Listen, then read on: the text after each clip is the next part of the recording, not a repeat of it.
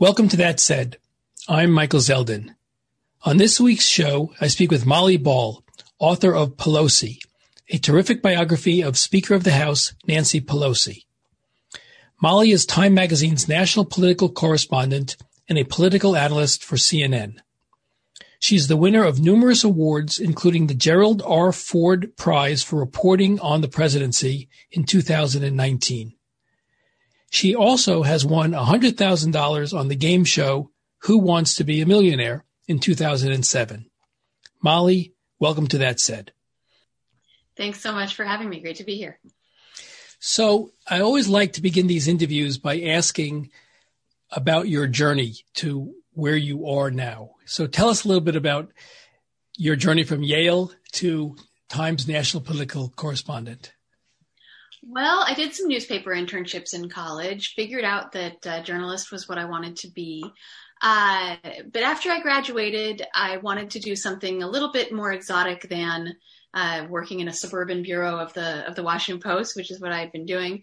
Uh, so I, I, spent a couple years in Cambodia, where I was a reporter for an English language newspaper in Phnom Penh, uh, and it really changed my life and my perspective to live in a developing country.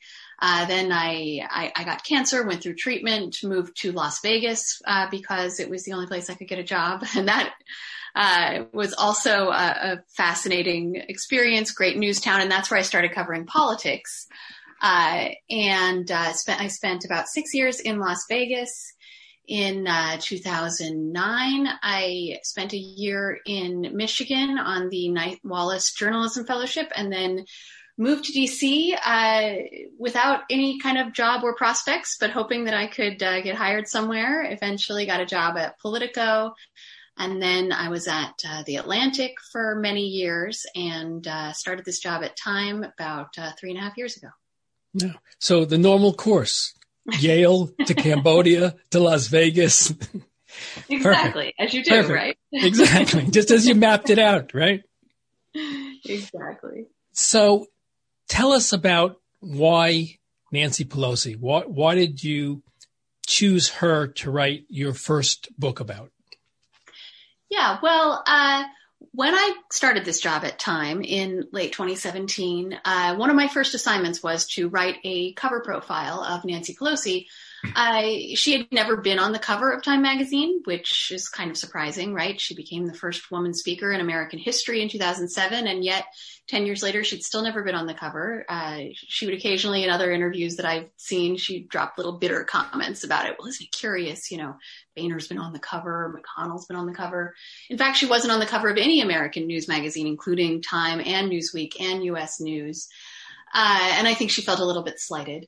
Uh, but for our purposes, it wasn't so much that we were trying to, to a historical wrong as that, you know, late 2017 going into 2018 she was really in the middle of the political news cycle right? The, the midterms are coming up. It's the first national elections of the trump era the first sort of referendum on the governance of this very polarizing uh, unpopular republican president.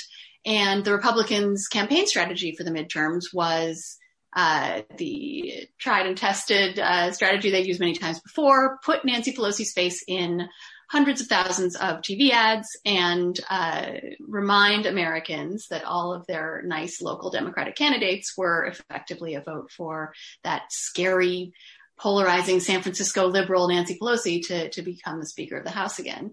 And she was at the center for the Democrats too.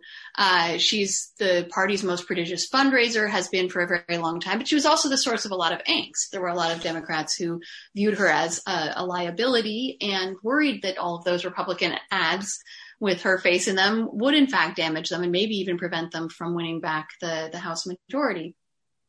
Uh, but you know, as a as a political writer, the the politicians you love to to profile to write about are the big personalities, right? The uh, the great political orators and, and storytellers, the, the, the Lindsey Grahams or Stacey Abrams of the world, uh, people who give great interviews and are always uh, telling you funny stories about their lives. Uh, and Nancy Pelosi is sort of the opposite of that.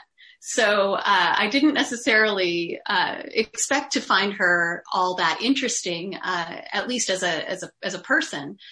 Um, but you know, I was interested in the fact that you know at at this time going into the midterms, there were sort of two prevailing narratives about Nancy Pelosi. One, will she be the reason the Democrats lose the midterms because she's viewed as such a political liability? And two, even if they do uh, win back the House of Representatives, which is basically the only thing on the line nationally in these 2018 elections, if they do win, can she become speaker again, given the divisions within the Democratic caucus and the and the dissent and and uh, misgivings among some Democrats about her continued leadership? Uh, meanwhile, all of this is happening against the backdrop of you know the the, the, the operative dynamic uh, in American politics, starting the day after Donald Trump was elected, was elected was this historic outpouring of women's political activism, a political movement of women like this country has has never seen directed specifically at electoral politics. And so I thought there was an interesting tension and interesting irony in the fact that here you have uh, the most powerful woman in American political history, uh, at a time when women are organizing, voting, running for office in unprecedented manner.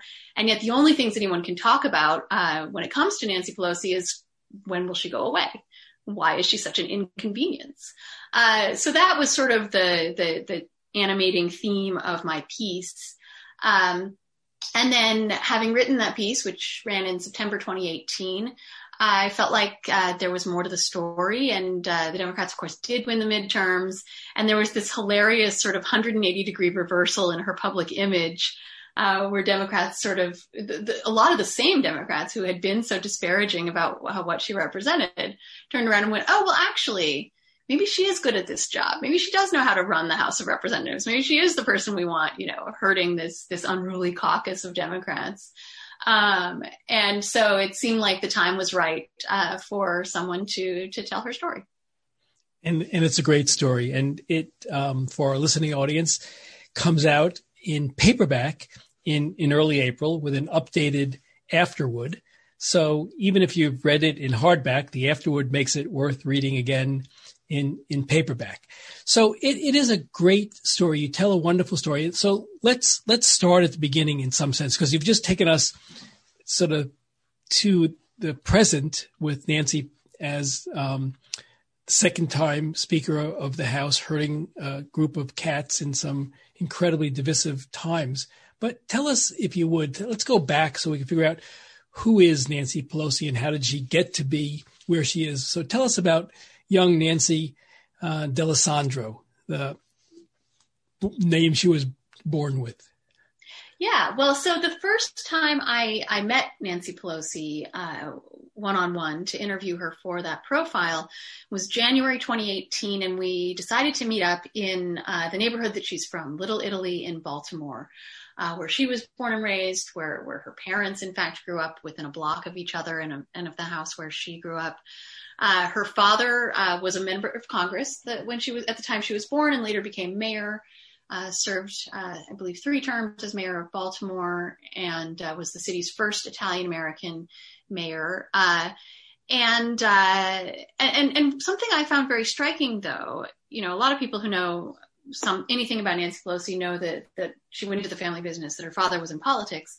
but from that very first conversation that I had with her in Baltimore, uh, she really took pains to uh, pay tribute to her mother's contributions to her upbringing. I think she felt, as a woman and a mother herself, uh, like too much of the story had been about her father when people talked about her roots, when people talked about her political career. And she wanted to refocus that attention uh, because her mother, as in so many political families, uh, it's, it's really uh, a, a, joint enterprise. The person on the ballot is just the sort of front man for the, the whole family effort to to to run and win elections.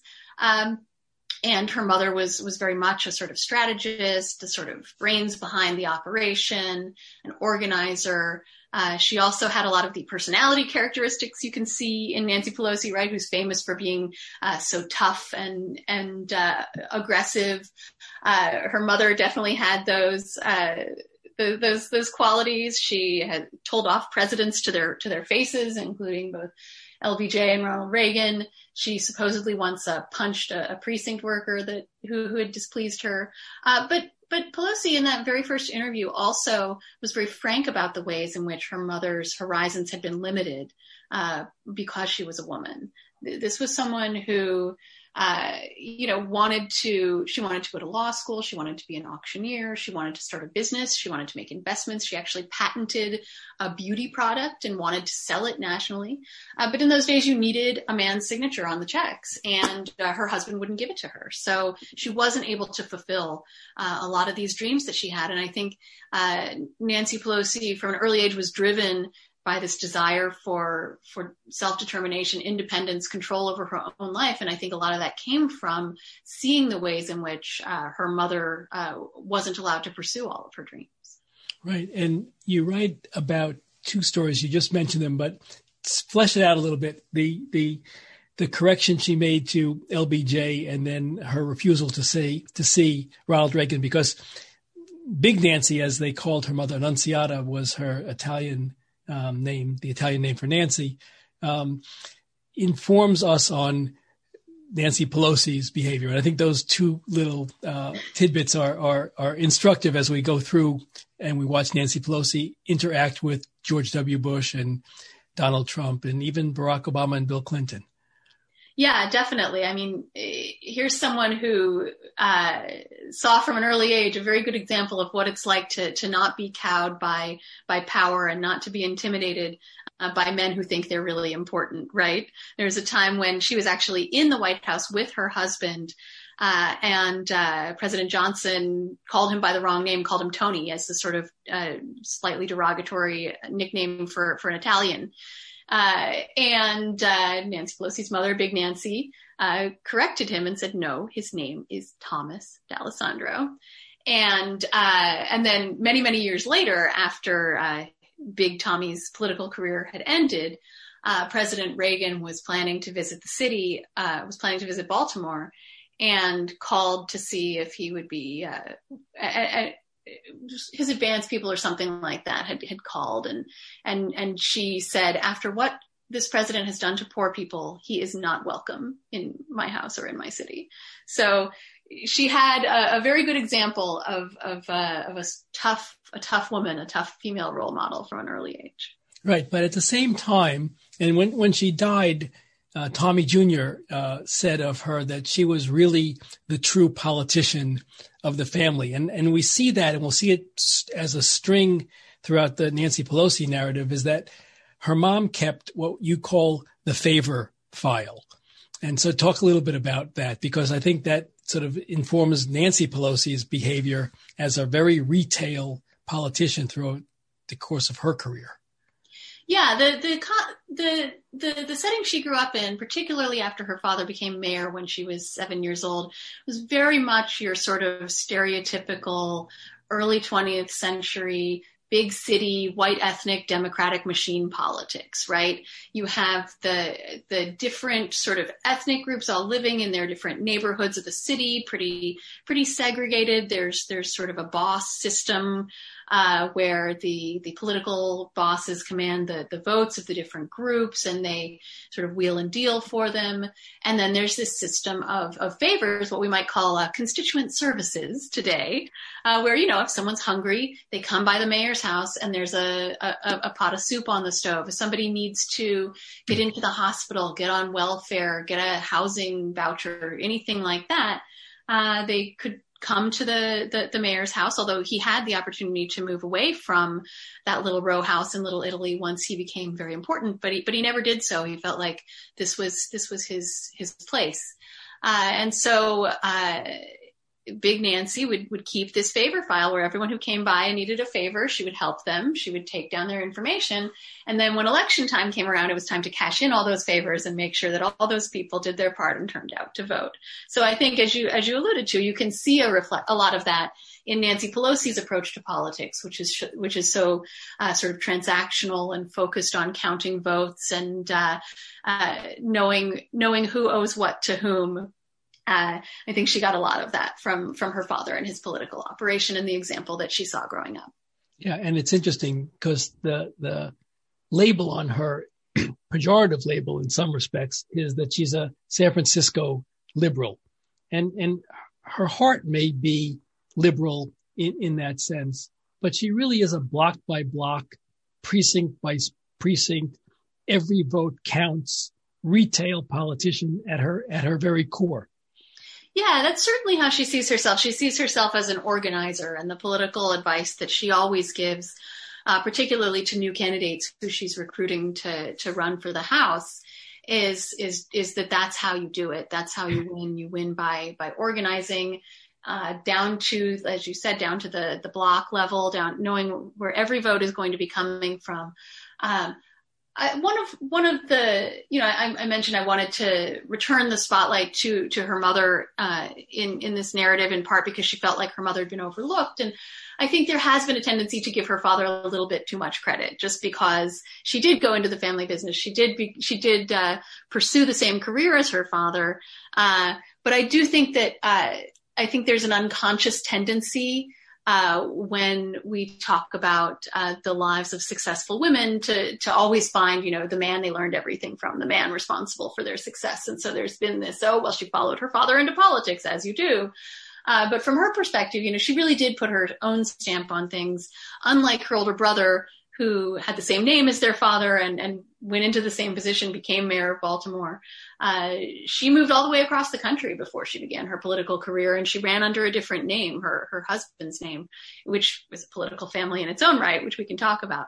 Um, but so I so I think she definitely learned a lot of that uh, from her her father and mother and the politics that she absorbed growing up.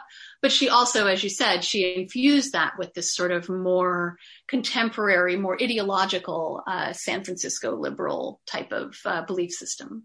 Yeah, you write in the book that she had three unwavering allegiances in her life: the Catholic Church, the Democratic Party, and sort of the United States patriotism, and that has informed her and she got that, I guess, from both of her parents. Yes, she was, yeah. she was, she was. As I remember, she has five brothers. Um, she was the youngest. They were to go into the family business, and she was going to be a nun. That was that, that was that was that was the plan, right? Yeah, yeah, that was the plan. Now she made it clear from an early age that she was not interested in that, and in fact, at one point she suggested that she would prefer to be a priest. And uh, her her parents or perhaps the nuns at her school had to had, had to disabuse her of that notion, let her know that actually that wasn't possible. But I think that tells you how you know here was a little girl who grew up uh, never being told what she couldn't do, and uh, and seeing the example of her five older brothers. Uh, it didn't occur to her that she couldn't be a priest just because she was a girl. They had to tell her that. Yeah, she and that sort of is a thread in her life. She doesn't like to be told what she can't do. Um, she has a very independent minded streak. And I think that that is her mother um, personified in, in, in, in many respects. Yeah. Well, and I think it's also certainly the case that she, someone who didn't have that never could have gotten where she is, right? Someone who uh, a, woman born in 1940 and raised in you know the sort of uh, prim and proper world of, of Catholic girls' school, if she didn't have that personality, if she wasn't sort of fiercely determined to get whatever she felt she deserved, she never could have become the, the first woman speaker. She never could have climbed the ranks of power in the House of Representatives, a place where, you know, when she got there in 1987, she was one of 23 women out of 435 people. Uh, so I think that explains a lot of her success. That, that it's just it's just sort of innate in her to always uh, believe that she's capable of anything she sets her sights on. Yeah, but it, it, as we continue through her life, you you just alluded to that she picked up and moved across country. She she marries her husband Paul Pelosi right out of college.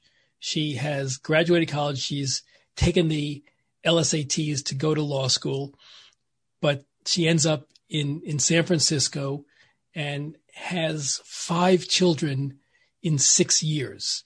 And so it's sort of like a dream deferred. You write, uh, the, the line is a great line. You said, for all her determination not to end up like her mother, dreams thwarted, Relegated to the role of invisible caretaker of her husband's public career, she had fallen exactly into the same trap. So, talk a little bit about that. Yeah, well, uh, she initially was a uh, full-time housewife and stay-at-home mom. She they they moved first to New York. Uh, her husband was and is uh, in finance, and the first four of their children were born there. And then, uh, but he, he's from, like her, he's a, he's a second generation Italian American from a somewhat prominent political family. And, but he, his family is from San Francisco. And so she, she had, she had, in fact, she'd only ever been, uh, to California once in her life.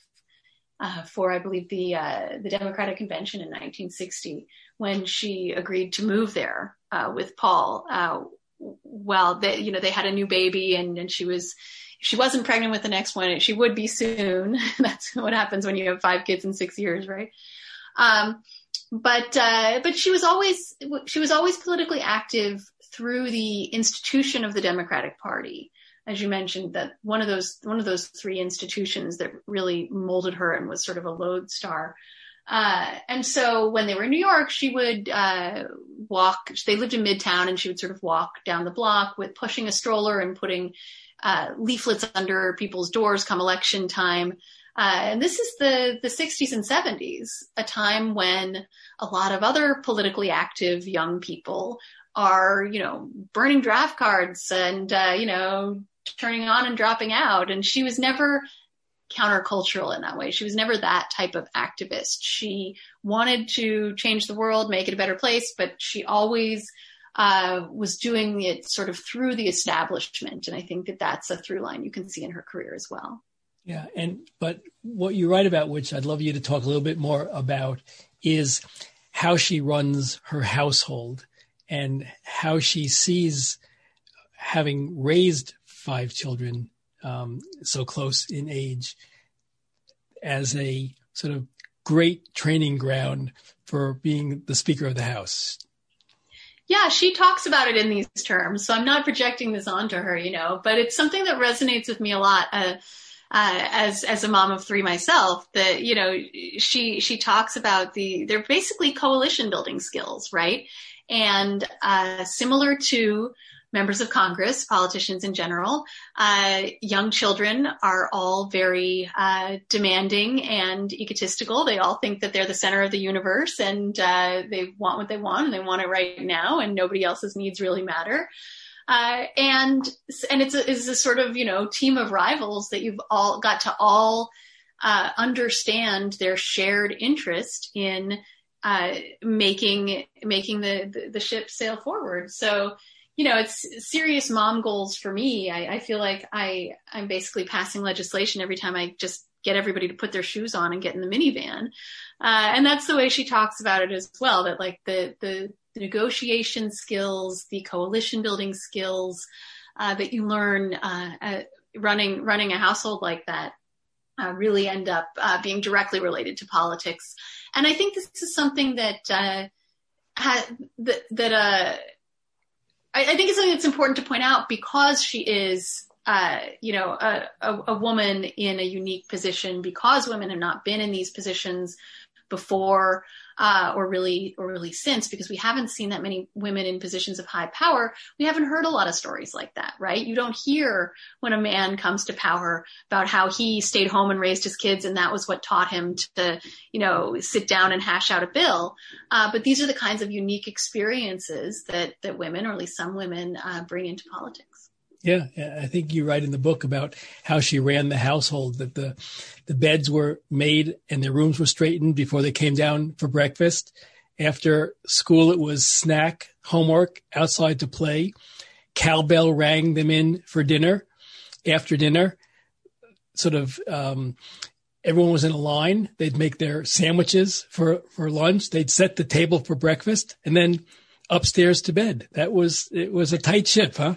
She ran a very tight ship. There was a friend of hers who who, who once said she knew that Nancy Pelosi was destined for uh, success in politics when she saw these five children all folding their own laundry. So yes, and I, I interviewed uh, some of her children, and they all they all talk about uh, the sort of incredibly uh, regimented uh, upbringing that they had. She was she was very effective. Right, and and and I think the line that you use uh, repeatedly is that Nancy didn't get mad. You wrote, Mommy's not mad. She's just disappointed, which is, you know, Wonderful. A familiar sentiment, I think, to uh, to children of of, of uh, strict Catholic mothers everywhere, uh, and also a very familiar sentiment to uh, members of the Democratic caucus in the House of Representatives. That's right. That's right. And you see that you could see that look in her face sometime when someone will sort of speak out of turn or or say something that's not on the you know the the, the program. She gives that look of disappointment, not anger, just like just and you know you know that you know you've made a big mistake. That's exactly right. So let's talk a little bit about her first taste of power. She's out in california as she was in new york doing her mother's job essentially behind the scenes unrecognized but important um, political work fundraising and other get out the vote styled things but she has her first sort of taste of politics around an appointment offered to her for the library board. So tell us a little bit about that because I think it's sort of instructive about the revelation that that dawned on her when it was offered. Yeah, I love this story, and this is another one that she told me that very first time I interviewed her. Uh, and I think the way she interprets this story is also very telling about her perspective and the lessons that she has taken uh, from her rise in politics. Um, so you know, it's it's 1975. They're living in San Francisco. Uh, they live in this sort of posh enclave, uh, Presidio Terrace, and, and, one of their neighbors actually is the mayor, a fellow Italian American Democrat, Joe Alioto. And uh, he calls her up one day and and and uh, and he says, "Nancy, what are you doing? Stirring a big pot of pasta?" And she's immediately offended. She considers this very chauvinistic. Like, what is this? You think I'm just some, you know, little Italian housewife slaving over a hot stove? In fact, Nancy Pelosi hates to cook, so it's pretty unlikely that she would be uh, stirring a pot of pasta at any time. Um, but uh, but she didn't say any of that. She didn't tell tell the mayor she was offended. She just said, "No, Mr. Mayor, I am reading the New York Times." One of her conditions uh, for for agreeing to to move to California was that she could continue to get the New York Times in print every day and read the news and do the crossword. Um, so it would it would actually be shipped in those days. It was it was flown across the country on a plane, and and and the people in, in San Francisco would get it in the late afternoon. Uh, so she would read the the paper after her kids got out of school and came home and got their snacks. Uh, so the mayor says, you know, uh, Nancy, you've been doing all this volunteer work for the library. I'd like to put you on the library board. And she says, oh, Mr. Mayor, that's not necessary. You know, I've got plenty, I've got enough to do. I, I like being a volunteer. I'm happy to contribute in any way I can. I don't need to you know, go to the meetings or whatever. And he reprimanded her quite sternly. He said, now you are doing the work. You should get the recognition. You should have the position that you deserve for it uh, he actually had a bit of an ulterior motive here. He he wanted to install a friendly vote on this library commission, which was considering some some sort of uh, initiatives that he was proposing for the city. Uh, but that was uh, that sort of flipped a switch in her mind, as she tells it, because once she took that position on the library board, she wasn't just a volunteer anymore. Uh, she had a vote, and once she had a vote, she had a voice people had to listen to her. People had to respect her point of view.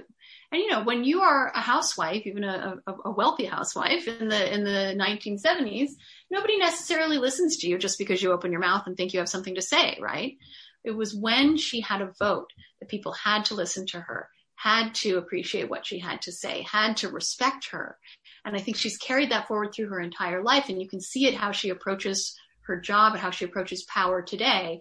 That idea that that hard power is the ultimate currency uh, is something that has stayed with her from those very first days on that and that first uh, decidedly low profile uh, appointment to office. Yeah, but she also did do good things on the library board. She had meetings outside of the central location. She went out into the communities and she was able to accomplish things because she had that power. That's right. So she's on the library board. She's still doing all these things. She's got um, Phil Burton, uh, the iconic liberal congressman, as her congressman, who everyone expects is going to be there forever and a day. Uh, unfortunately for, for him and the people of San Francisco, in some sense, he he drops dead um, unexpectedly. His wife Sala takes his seat, which you've written about eloquently. That traditionally the way women got into Congress, all 23 of them back then, was to take over the seat of their husbands.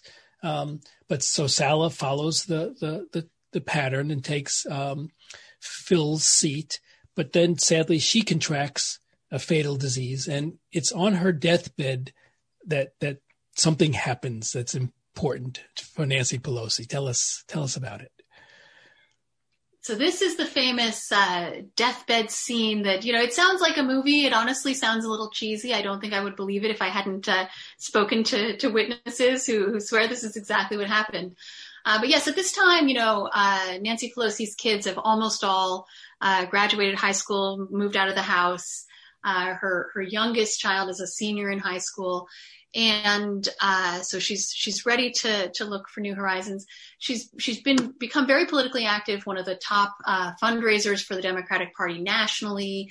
She was the first woman chair of the California Democratic Party. She made an unsuccessful run for chair of the DNC, was instrumental in bringing the 84 convention to San Francisco, which incidentally is where that, that uh, derogatory phrase, San Francisco liberal, uh, first came into use.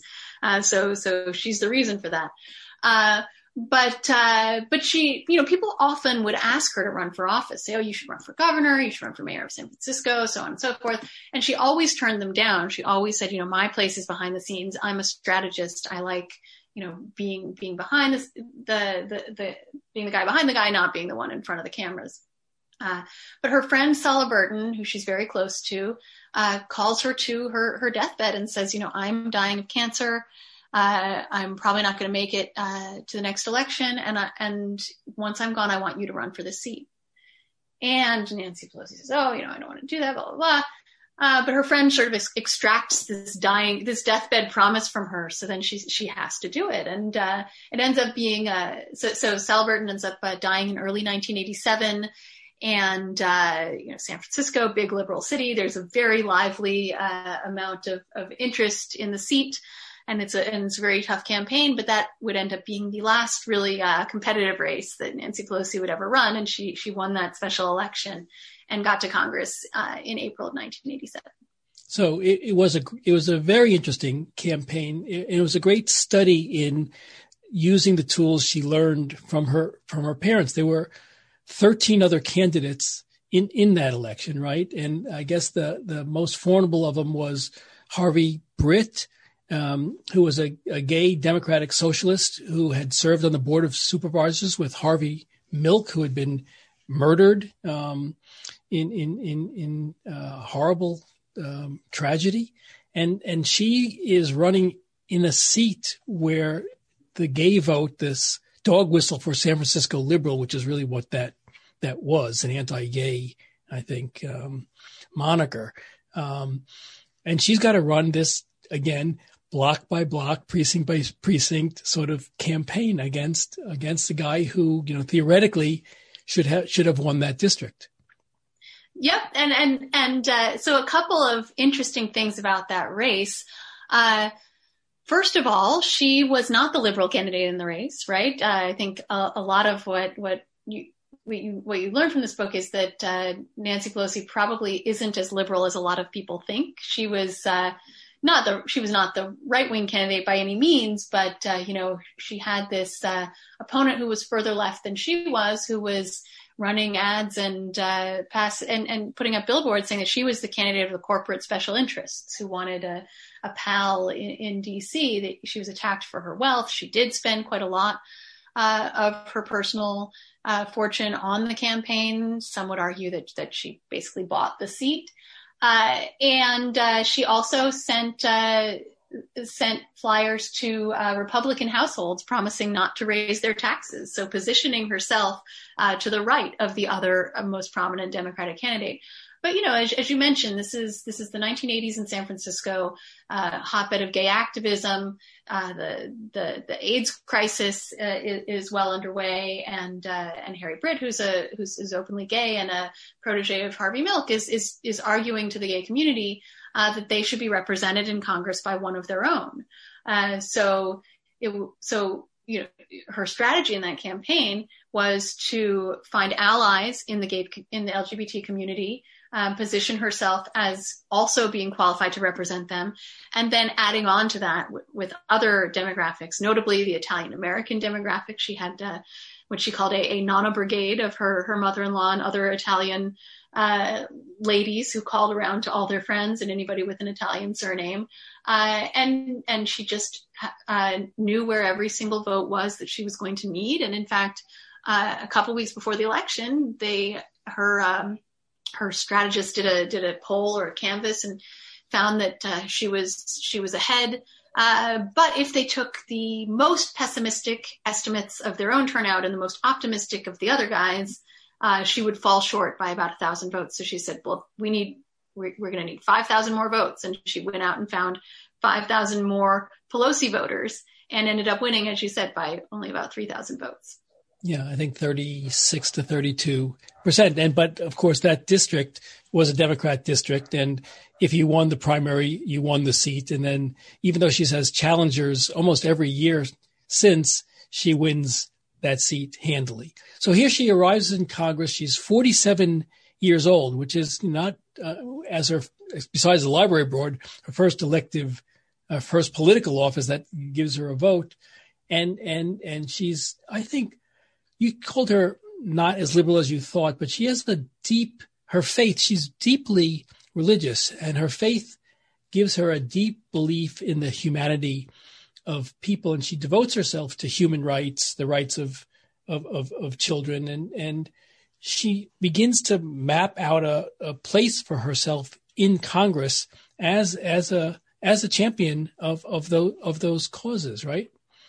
That's right. You know, there there's a few sort of signature causes that she took up early on. I mean, one thing I think is important to understand is as as a woman and as someone who was primarily known as a sort of fundraiser, which is a kind of a hostessing position, right, in politics, uh, she knew that she was going to struggle to be taken seriously. She's she's well dressed, she's attractive, she's coming into con- a, a, Congress that is overwhelmingly male, uh, where most of the women are, are there because of their husbands.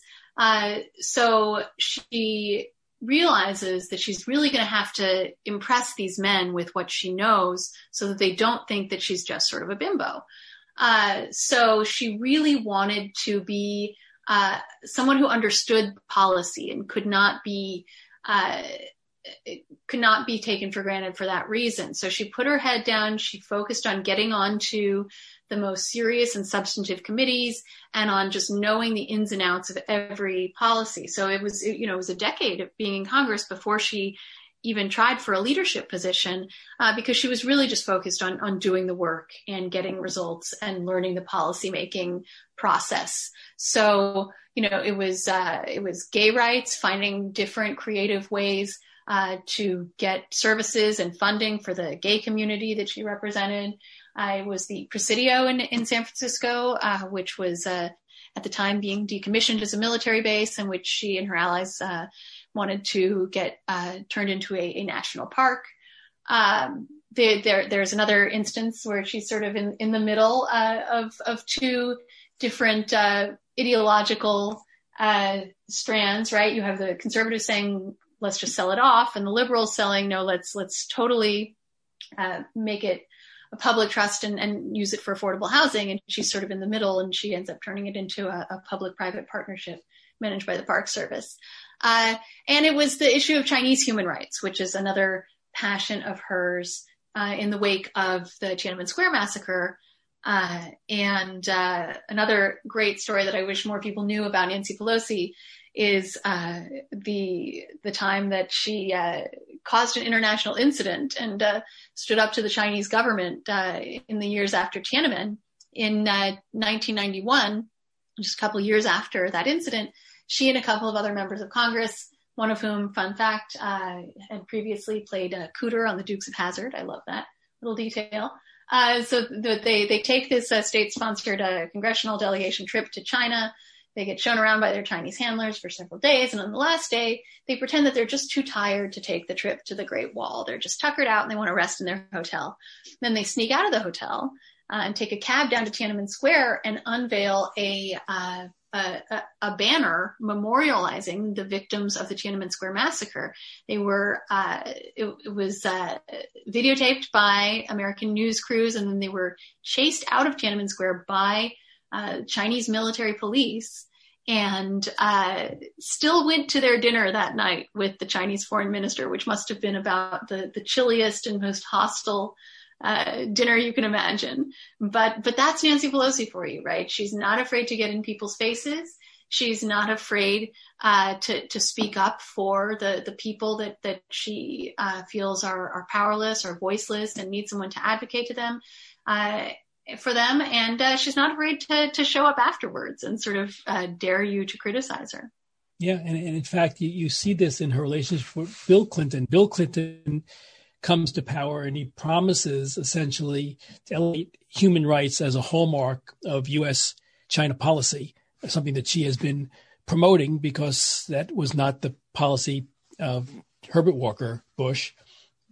Clinton does not follow through. Tell us, tell us a little bit about that. Then, then we have to move on to her leadership style. Yeah.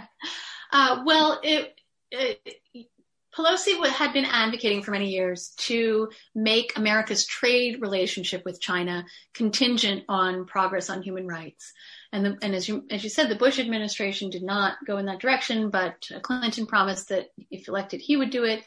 Uh, he signed an executive order, and then he retracted it. And she felt betrayed. She felt he had personally broken his promise to her, and uh, she was extremely critical of him, a president of her own party, one that one uh, you know that she was a pretty good ally of on most policies, uh, but she was scathingly critical of him, and I and I think never quite trusted him again uh, because of what she viewed as a betrayal. Yeah, and in fact, if I remember correctly, uh, the Chinese premier came to the White House for a state dinner in 1997, and Pelosi was invited. Is that right? And and she chose to protest outside instead. That's right. Exactly. She stayed. She she, um, it, which is you know again, it's like I don't care what you think of me. I have a, a belief system that informs how I'm going to behave, and that's how I'm going to behave. And if you don't like me, fine. And if you like me, fine too, but that's not my worry. Yes? I, yeah, I think that's right.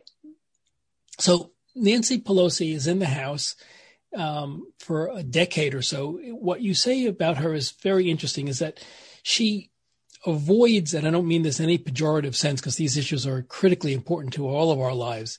She avoids the soft committees, health, education, welfare sort of things. And she goes into intelligence. She goes into the hardest, um, most sort of male dominated committee in, in, in, in Congress and becomes an, an expert. It's why she voted against the war that George W. Bush started because she had seen the intelligence and said, you know what? I don't believe him. That's right. She she became uh, at the time that the uh, at the time that George W. Bush was seeking authorization to go into Iraq, she was the top Democrat on the Intelligence Committee and uh, believed that based on the, the case that she'd seen, including some of the classified material that the Intelligence Committee had access to, she did not believe uh, that the case for war was was robust enough or that or that it was warranted. Uh, and uh, so uh, at that time, she was not in leadership, and she actually uh, she actually whipped her own caucus against their leadership. The, Dick Gephardt was the Democratic leader at the time. He famously, a lot of Democrats, you know, John Kerry, Hillary Clinton, a lot of the top Democrats at the time believed that it would be a bad look for the party politically to seem soft on terror uh, by opposing Bush and opposing the war. Uh, Gephardt uh, famously uh, actually stood with Bush in the White House Rose Garden when he announced uh, that he was seeking this authorization um, Pelosi whipped her caucus against their leaders and was successful uh, getting about 60% of the House Democrats voted against authorizing the war. The majority of House Democrat uh, of Senate Democrats voted for it. Uh, and I think uh, most people, including Gephardt, he told me, uh, believe that that in the end uh, she was right. Yeah. So Nancy Pelosi sort of jumps the queue, right? There's a lot of people sort of ahead of her in seniority. Um, but she wants a leadership position and she runs a campaign essentially and calls in, uh, you know, she opens the, the, the, the, favor file and, and calls in chits and, and, and becomes uh, the, the, leader of the Democrat um, caucus. And which is in and of itself an amazing story, but we can't spend all the time to talk about how she achieved that. But let's just, let's just, and so there's another reason for people to buy and read the book because there are, we're just touching the tip of the iceberg of wonderful surface. stories. Thank you for the plug. well, it's true. There are so, I, I, I was preparing for this and, um, I showed my wife who does all of my, um, editing and, and, and, and smart counsel. Uh, and I said, look at my Ellen. She said, that's great. Are you going to be interviewing her for four hours? And so we, we, we, we, we will I'll try, try not to go on that long, although I certainly could talk. That's right. For, for so, but what's important? Exactly, exactly. So, but what I think is important for our listening audience, if you will, is to understand Pelosi's leadership style. How is it that she has this unique ability to hold her caucus together when many before her, Gephardt, Paul Ryan, e- even um, Newt Gingrich and and Boehner um, really had trouble keeping those cats herded um, and moving in, you know, or sort of rowing in the same direction, whatever the uh, expression is. But she has a very unique ability to keep them in line, and we've seen it in the COVID Act, this COVID bill that was just passed. We'll talk about the Affordable Care Act in a minute because there's a great le- life lesson about the perfect being the enemy of the good in, in, in her mind. So tell us a little bit about her leadership style. Yeah, well, as you said, this ability to hold together the the and, and, and enforce party discipline is really sort of her superpower. It's uh, she, you know, the political scientists who studied this and compiled the statistics will tell you she has uh, enjoyed greater uh, party unity among her caucus than any, I think, speaker before her. Uh, and some would say that that's a bad thing. That that by enforcing this this party uh, discipline, she's contributed to some of the intense partisanship and polarization uh, that that afflicts the Congress. Uh, but she's done it in the name of getting things done, getting results, making things work, not worsening or deepening that gridlock, but but but the opposite. Uh, but you know, she she comes into leadership in the days when you know uh, the the Gingrich revolution sweeps through in '94 and puts Democrats in the minority, and so they're they're trying to get back into into the majority at, at, at that time, and and so she believes that by by holding together on all of these votes, this gives them leverage either to get the priorities that they want in legislation or uh, to force the Republicans uh, to put their money where their mouth is to get the things that they want. Uh, but you know, uh, it is it is pretty amazing just some the to, when you think about how complex a place the House is, right? 435 members, 220 odd Democrats, um, and you know I don't, I can't even remember all their names, but of course, Nancy Pelosi not only knows everybody's name and where they're from and the name of their spouse and their kids and what the political makeup is of their district and what issues they're passionate about and who they're currently mad at or feuding with and what committees they're on, what committees they want to be on, what committees they don't want to be on, uh, the, you know, policies that they're interested in and so on and so forth. So so that goes a long way, just that encyclopedic knowledge of the house and its workings. And the, the, ability, she sometimes compares herself to, to a weaver with a loom in the way that she's able to take these many, many different strands and, and harmonize them together until they make uh, a beautiful picture. You know, I was giving a book talk the other day and I, uh, and, and, and one of the questions was, well, so in order to get people to do what to do what she wants, she must just reason with them, correct? She just makes the strongest argument. She knows the case inside and out, and and she uh, you know makes such a convincing case that that people just have to follow her. Uh, and I realized that I had not uh, done a very good job getting my point across because it's really the opposite of that. She really, uh, more than anything, listens to people, makes them feel heard. She knows the power of making people feel like they have said their case, said their piece, made their best argument, even if in the end they don't get what they want.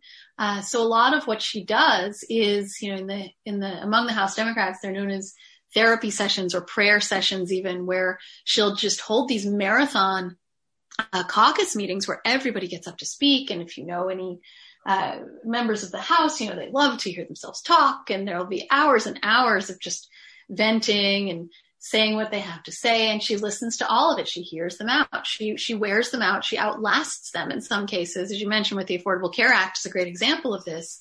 And it's the personal touches too. You know she she's always the the, the first call that you get when there's been a death in the family uh, or, or or a divorce or something has happened uh, she seems to always uh, you, you know, she, she's always sending people flowers, always remembering occasions and uh, showing up to, to, to funerals. She once, uh, in the middle of a, of a, of a big legislative battle, surprised one of uh, her, her political allies by, by showing up at their father's funeral all the way across the country.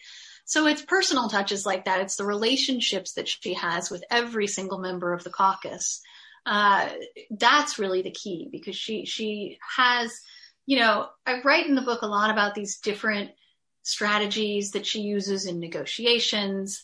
Uh, we can talk about some of those if you want. And, you know, I, I, I, think I started out thinking of it as a sort of bag of tricks that she has these different tactics that she pulls out. But what I came to understand is that more than any one particular tactic, it's this understanding uh, this deep and, and sort of instinctive understanding of human nature, understanding how how motivation works, understanding what makes people tick, and that's the key to toddlers, and that's the key uh, to a legislative caucus as well. It's just knowing what buttons to push that will get somebody uh, to to come your way. Yeah, but at the same time, she is a fierce competitor. You write in the book that she says, "I get up, I put on my suit of armor, I go into battle." I take a pen, I take a punch, I throw a punch. So she she has this kind heart, this humanity to her, but she also is nobody's, you know, punching bag, if she will, or if she is, she's going to punch back just as hard. That's right. Her toughness is legendary, and you know we haven't really gotten to the Trump era yet, but it was it was always very interesting uh, to hear Trump talk about her because you could tell even when he was extremely uh, upset with her that he had this sort of grudging respect for her toughness, right? This is a, a, president that, if you know anything about Donald Trump, you know he respects strength. He respects, uh, he respects toughness and, and he always saw her as someone, uh, who he, and, and many Republicans, in fact, have said this to me that they wish they had someone as tough as Nancy Pelosi because uh, she is she's as you say she's she's able to to take a punch and, and throw a punch and she's someone who uh, when she believes that she has the upper hand has the leverage in a situation she doesn't back down. Yeah, so uh, I was going to wait a little bit to get to Donald Trump, but let's let's go at it. There there are two things I'd like you to talk about in respect of Nancy Pelosi's relationship with Donald Trump. One is a photograph in your book um, which shows uh, Nancy Pelosi at a at a at a table um, at a national security briefing, and I'll let you tell us about the picture. And the other one is the two is the December eleventh, two thousand eighteen meeting at the White House between um, Pelosi. Well, Schumer was there too, but really it's between um, Pelosi and Trump around the government shutdown. So, can you tell us because they are perfect examples of everything that she represents as a as a as a leader. Yeah, and they evolved. They also became sort of sort of iconic as memes, right? Which I think is is uh, sort of perfectly illustrates the way her her public image turned around, particularly on the left. That she sort of became this heroine of the resistance, and there there are these incredibly striking uh, photos of her that that are, have become famous, along with you know tearing up the State of the Union speech and so on. Uh, so, so I'll start with the first one. Uh, December 2018, the Democrats have just won the midterms, but she's still trying to round up the votes. She needs 218 votes uh, from the Democratic caucus uh, to actually become Speaker again in January. Um, so she's running this very difficult campaign to convince a lot of the, the, the holdouts in her own ranks to support her. And meanwhile, uh, the the government uh, is about to potentially shut down because of this uh, stalemate between the, the Democrats and, and Trump over he wants his border wall funded, and the Democrats don't want to fund it. And so for this meeting in the White House, uh, Trump had actually only invited Schumer, uh, but Schumer invited Pelosi along because he suspected that, that Trump was trying to run a sort of divide and conquer strategy. So they go and they think they're going to have a, a normal negotiation. Of course, nothing is normal with Donald Trump. Uh, and in this case, uh, something that he's, he's done on a few occasions, he invites the cameras to stay in the room. So instead, so now instead of having a private conversation, they're basically putting on a show uh, that's being streamed live and shown live on television. Uh, so they have this meeting. They start talking about what just happened in the elections, and and uh, Trump at some point uh, says, "Well, you know, it's not easy for Nancy to talk right now. I know she's got this situation in her own caucus." And and this is when Nancy Pelosi interrupts him, stops him, puts her hand out, uh, and says, "Mr. President, please don't tell me uh, please don't characterize the strength that I bring to this meeting uh, as leader of the House Democrats just won a big victory. Uh, and then she and Schumer at the end of that, and then Trump, you know, takes ownership of a potential shutdown, says, I am happy to, to take responsibility if the government shuts down. They sort of can't believe their luck. That's an incredible political gift uh, in the shutdown that, that in fact is about to, to unfold. So, so Pelosi and Schumer walk out of the, the White House uh, very satisfied, and she's got this sort of a self-satisfied smile on her face and she's wearing this red coat and she puts on the, the round sunglasses and, and that's the image that, you know, quickly is all over Twitter. But I think just as significant to the, the power of that image, the resonance of that image, uh, it was what she had said in that meeting was that that line which also was made into t-shirts and memes and so on please don't characterize the strength that i bring because you know if you think about 2018, we're two years into the Trump era, so many liberals were so starving for some someone to stand up to Trump. And so seeing someone, the, the person who the, you know, the liberals had just gotten into that position by winning the midterms, seeing someone, particularly a woman, stand up to Trump to his face and tell him, you don't get to tell me where I stand. I will tell you where I stand. That was very, very powerful to, to a lot of people. I think particularly to, to women who have been in too many meetings with men who, you know, tried to tell them where they stood. And, uh, so that combined with the image of her in the coat, uh, and the sunglasses. And then, and that is the image on the, on the cover of my book sort of cemented her into this iconic status, I think. Uh, and then the second, uh, photo you talked about where uh, you know, she's wearing this the blue pantsuit, and she's in she's surrounded by men, and this it's a meeting about uh, what's happening in Syria, and um, and she's the only one standing. Everyone else is sort of sitting and averting their eyes, and Trump is across the table from her, and she's pointing at him. Uh, she's a pointer. She once said in a in another interview, uh, not with me, uh, that, that uh, she knows some people think that it's rude to point, but she sort of can't help herself. She just does it. And so uh, that so that image was another one that resonated really widely but the only reason it even exists is because you know she she stood up she told trump off she and steny hoyer walked out of the meeting after trump insulted them and uh and then trump did, want, wanted to spin it as well she threw a hissy fit she threw a tantrum uh, so he, so this was a, this was an internal, it was a White House photographer's image. And then it only became public because Trump posted it on Twitter. And it was, so, it was so telling that after, you know, Trump posted this made, thinking it made him look good, thinking it made her look, you know, unhinged. But what so many people got from that image and Pelosi actually made it into her, uh, Twitter banner. What so many people saw in that image was, here's a bunch of men who are afraid to stand up to Trump. And here's one woman in the room standing up face to face with him, putting her finger in his face and telling him exactly what she thinks. And, and what she later claimed that she was saying in that moment uh, was all roads with you lead to Putin. And that was uh, what made Trump so angry.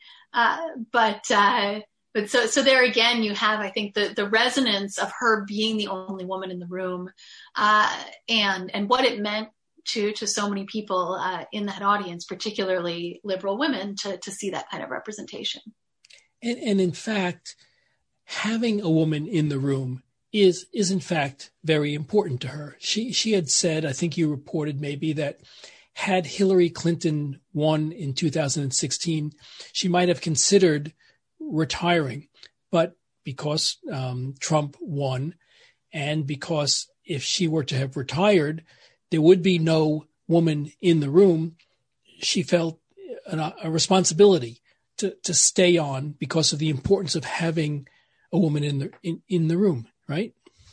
That's right. I mean, it's it's really amazing to think about.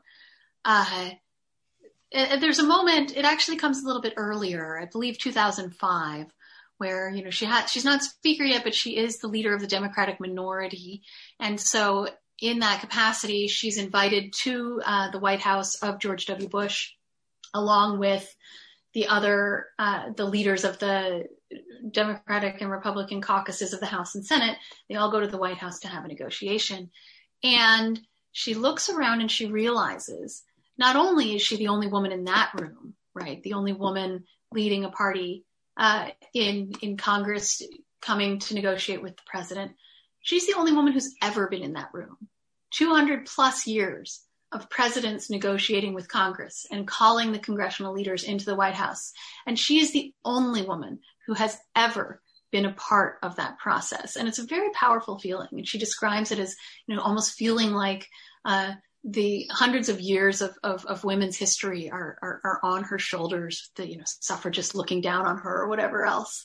Uh, so she, so that's something that, that means a lot to her. And she did say uh, to me, and I think she's told others that that she did, she would have considered uh, stepping down uh, had Hillary Clinton been elected. Now, who knows if that's really true?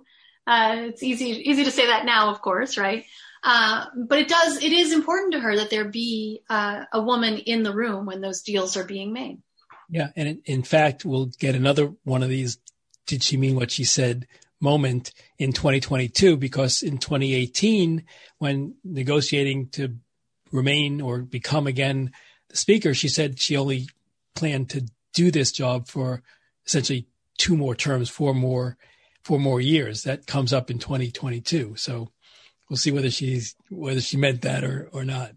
We'll see whether she sticks to it. You know, this is this is a very touchy subject with her. And nobody really uh, wants to bring it up around her uh, because she will probably snap at you. But uh, she uh, but she did she did make that pledge that she would serve she that she would not serve as speaker past 2022 it was a sort of condition of uh, the votes that she needed to become speaker again in 2019 uh, and she was asked uh, i believe back in november december after this this last election if she planned to abide by that. And and uh, she sort of very tersely said that that was still her plan. So uh, as far as we know we, this is uh, her last term as speaker, but she hasn't said anything more about that, and it's not something that uh, that she enjoys talking about.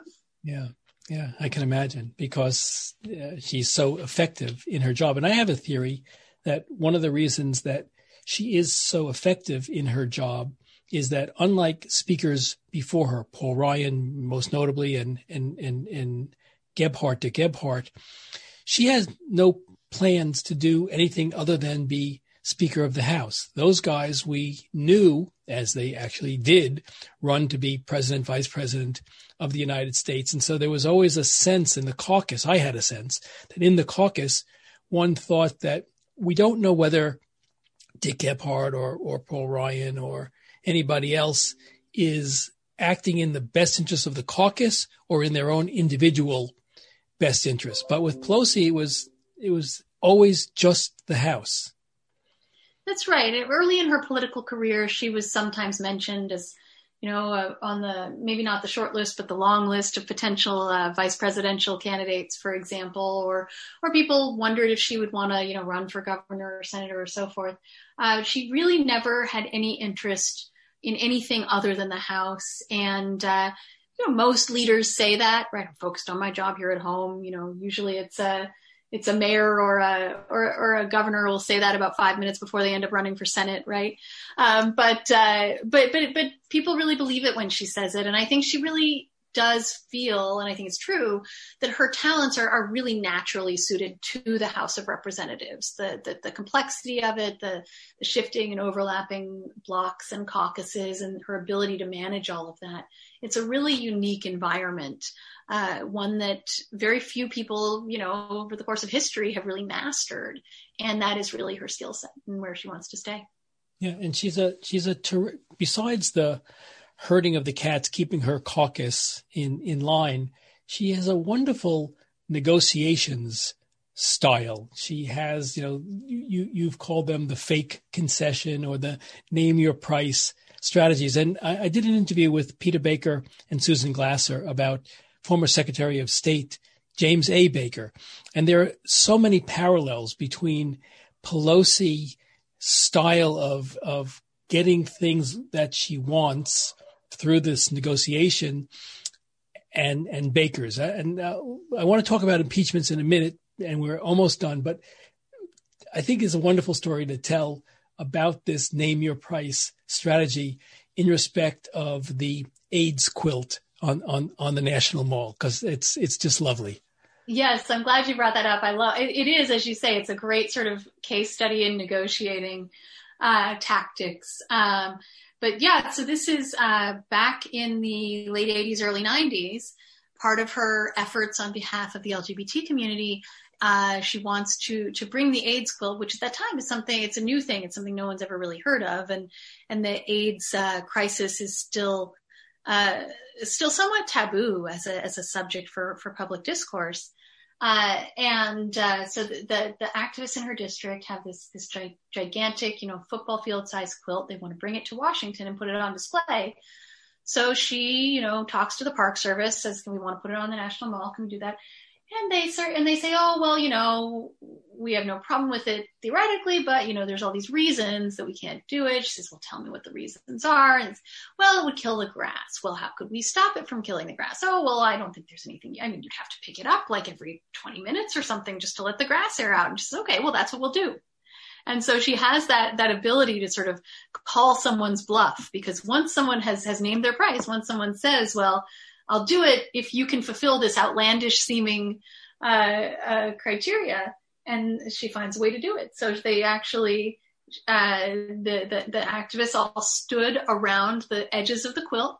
And every 20 minutes they picked it up and let the grass air out. And then they put it back down again. And uh, once once they committed to doing that it was she, you know she suspected that that wasn't the real reason. The park service didn't uh, wasn't letting them put the quilt there uh, but once they said that that was the reason, she was able to to to call their bluff. They'd named their price, and she gave it to them. Yeah, it's terrific. It's a wonderful story. So, the hallmark of Nancy Pelosi is the number two eighteen. That is what you need to pass a bill through the House of Representatives, 218 votes. And and and her career is marked by achieving 218. She does not do things that aren't practical, that don't have real consequences to them. And to that, and the second to last thing I want to ask you about is tell me about impeachments, because each of those impeachments, it seemed, um, certainly the first one and probably also the second one, were going to be fruitless endeavors as a matter of the removal of the president from office she resisted impeachment of George W. Bush over the war. Her caucus had a sizable number of people who wanted her to initiate impeachment against W, and she said it's it's fruitless. It's not going anywhere. I don't engage in fruitless endeavors. Let's let's just keep moving forward. But here, twice, she she agrees. Um, she micromanages the processes a bit, but but she agrees. So what, what was the thinking there, Molly? What, what, why? Yeah, her history with impeachment is really interesting. You know, she had, besides George W. Bush, she had lived through the, the Nixon impeachment as as a as a young adult, or uh, and uh, or, or prospective impeachment, I guess. Uh, the the Clinton impeachment, uh, something that she believed she she called it a joke. Uh, she did not think it was warranted. And then in the case of George W. Bush, uh, she believed it was fruitless, but also she didn't think it was warranted constitutionally. She disagreed with Bush on a lot of policy issues. She thought the war was was wrong and a bad idea, but she didn't think it was a violation of the Constitution uh, that rose to the level of an impeachable offense. And so, you know, there was a there was a large contingent on the left that wanted her to impeach him. Then they, she had you know, Code Pink protesters camped out on her lawn for weeks. Uh, Cindy Sheehan, the anti-war activist, actually moved to San Francisco just to run against her in the Democratic primary uh, to no avail. Uh, so, so she was wary of impeachment, I think, because of those experiences, not wanting it to, to, to be just another sort of partisan tactic. And if you remember, you know, 2018, 2019, the time right after Democrats had uh, taken control of the House, there was a huge amount of con- controversy over this impeachment question. A lot of liberal members of the House raring to go, believing that even before the the, the Mueller investigation had concluded, uh, that it was clear that that Trump had committed impeachable offenses, and that it was time to start that process. And she held them off, and it was you know it was a combination of uh, her political instincts, believing that in part because of the Clinton impeachment uh, that this was something that could backfire for the party politically, be viewed as a sort of partisan overreach, uh, as it was for the Republicans in the 90s, uh, and and wanting to protect the the you know the frontline members, the the House members from uh, purple or, or or pinkish districts that that had gotten her the speakership, and also just feeling like there was going to be no tangible result. This is uh, no matter how much you might deserve it, this is not something that is going to, you know, uh, put uh, put a paycheck in anybody's mailbox or or a food on the table of a, of a hungry child or anything like that. Uh, but when the Ukraine scandal broke, uh, the the her caucus moved very quickly to uh, to unity around impeachment. She'd held them off for basically nine months up to that point, as the pressure was building and building to start impeachment over the Mueller report. But it was when the Ukraine scandal broke that number one, her caucus moved in that direction, including some of those moderates and, and, and sort of national security hawks in her ranks. Uh, and but number two, she did feel that it was warranted on the merits at that point, that the that the evidence of a of a constitutional violation, an impeachable offense, uh, was just too blatantly obvious. It was that, it was necessary. But she did micromanage the process, and, and, and a lot of her micromanagement was to make it as, uh, as, as short and concise and focused a process as possible, in part because she did not want it to be seen as a distraction or something that was, you know, taking up a huge amount of, of the Democrats' bandwidth. She was very intent on sending a message to the American people that the Democrats are primarily interested in uh, their policy agenda in, in, in helping people and passing laws on you know healthcare and the economy, not on these this this partisan impeachment process. So uh, obviously she would go on to impeach Trump the second time.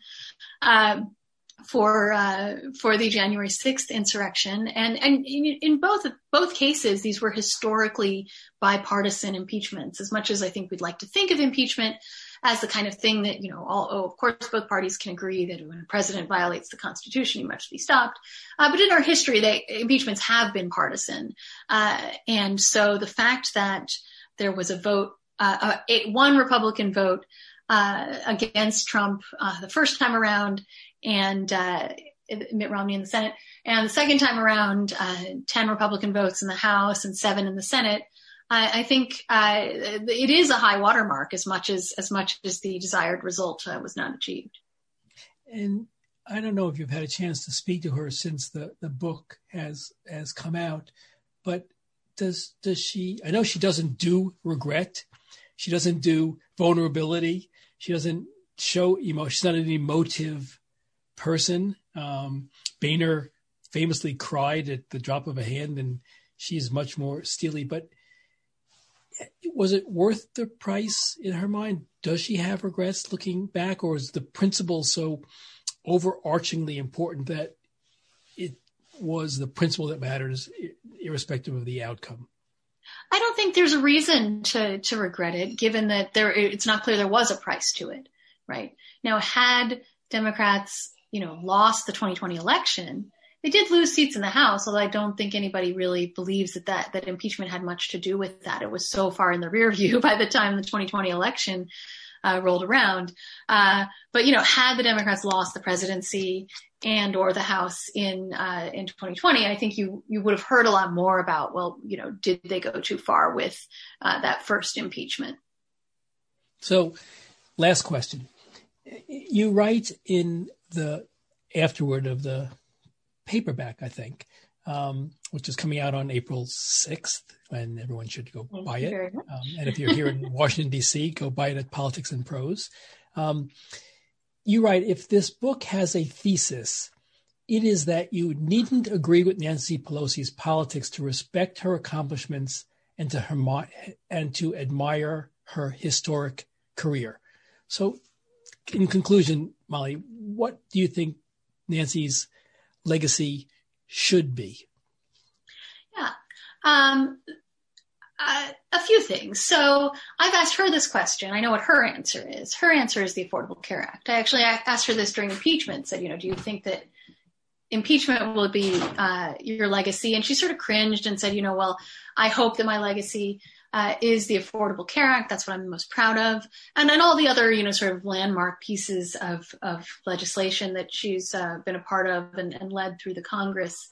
Uh, that's what she would like to see as her her legacy, and and and, and it shouldn't be uh, overlooked. This is, you know, Democrats have been trying for a hundred years to pass some form of uh, universal access to health care, and it was Nancy Pelosi and Barack Obama and, and, Harry Reid in the Senate who finally did get it done, as as flawed as as many see uh, that particular piece of legislation as being in the end.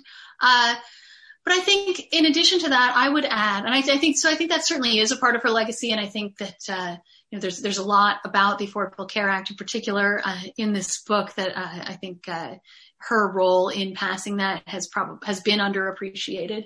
Uh, but in addition to that, you know, there's there's her effectiveness.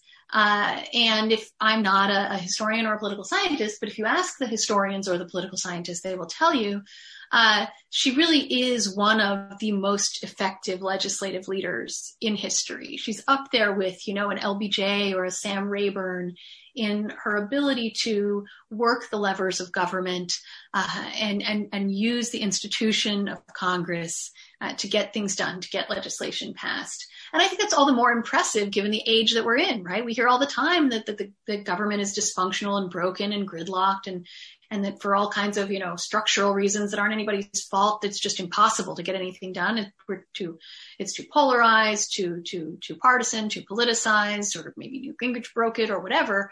Uh, but I think Nancy Pelosi proves that that's not the case that that this is a skill governing is a skill running the house is a really really really hard thing to do.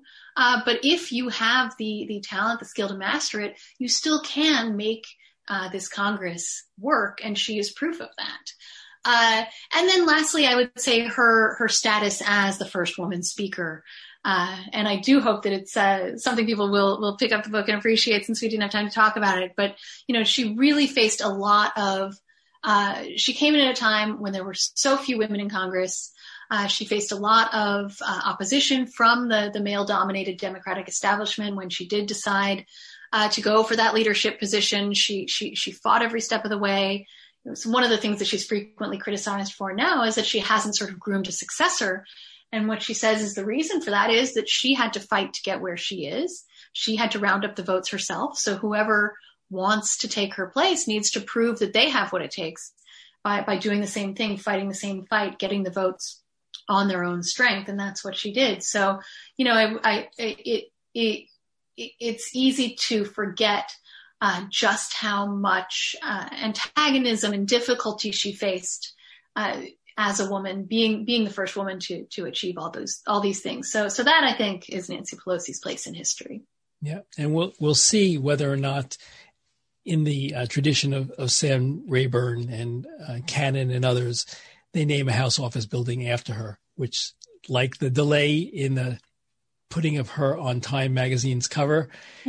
I hope there's not a delay in naming an office building after her. It may it may well happen. We will see. We will see. So Molly Ball, thank you so much. It's a, it's a great read, Pelosi, and uh, you've been just so generous with your time. Thank you so much. Thank you so much for having me. It's a great conversation. Happy to do it. That Said is produced by Compro and the Museum of Public Relations. Theme music by Sam Post.